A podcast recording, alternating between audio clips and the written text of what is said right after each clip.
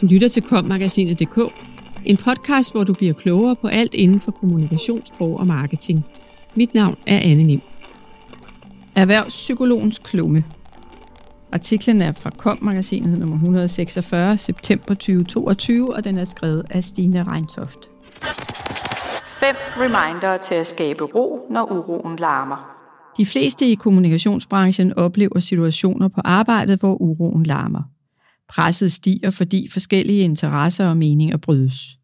Hvilken vej skal vi gå? Hvordan skal der kommunikeres i en akut sag? Hvad er den rette kommunikationsstrategi, nu hvor der er pres fra kunder og brugere?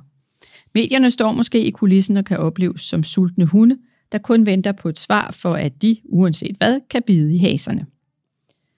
Eller chefen står med panik i øjnene og må have svar fra dig lige nu.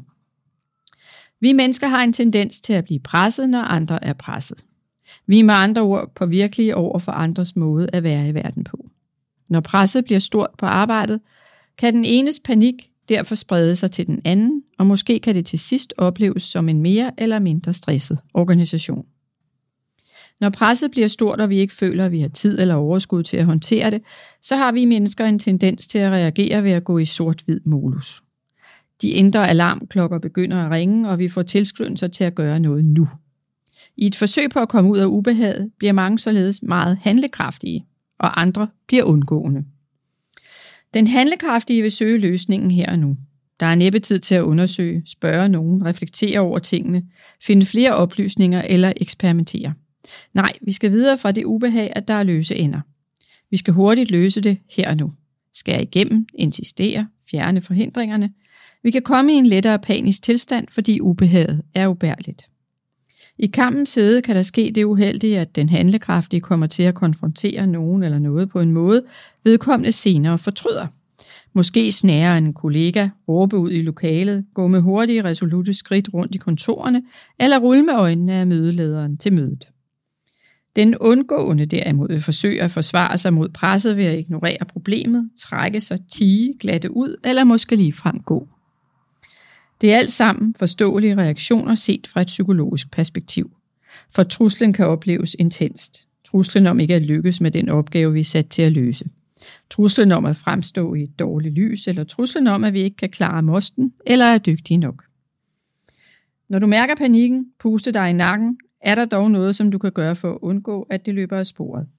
Den paniske tilstand, vil jeg påstå, er aldrig et godt udgangspunkt for en ordentlig løsning på problemstillingerne eller en god vej ud af dilemmaerne.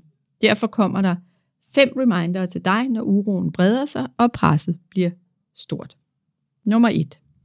Når en anden er i uro, så søg efter møde med vedkommende at genetablere din egen ro ved at trække dig hen et roligt sted eller gå udenfor. Find ud af, hvad der er den andens panikstress, og hvad der reelt vedkommer dig i din rolle. Skil tingene ad. Skriv eventuelt ned, hvad der er ved. Nummer to.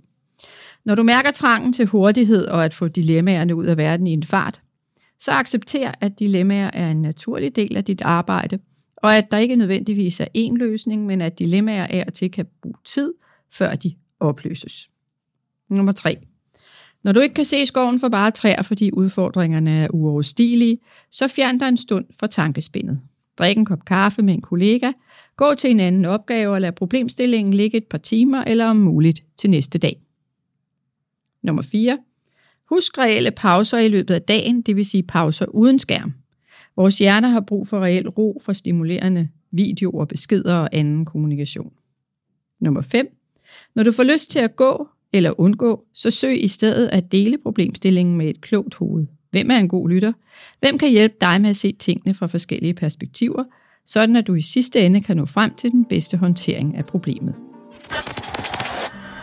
Du lyttede til kommagasinet.dk, podcasten til dig, som elsker kommunikationssprog og marketing. Subscribe, del og lyt med i næste uge.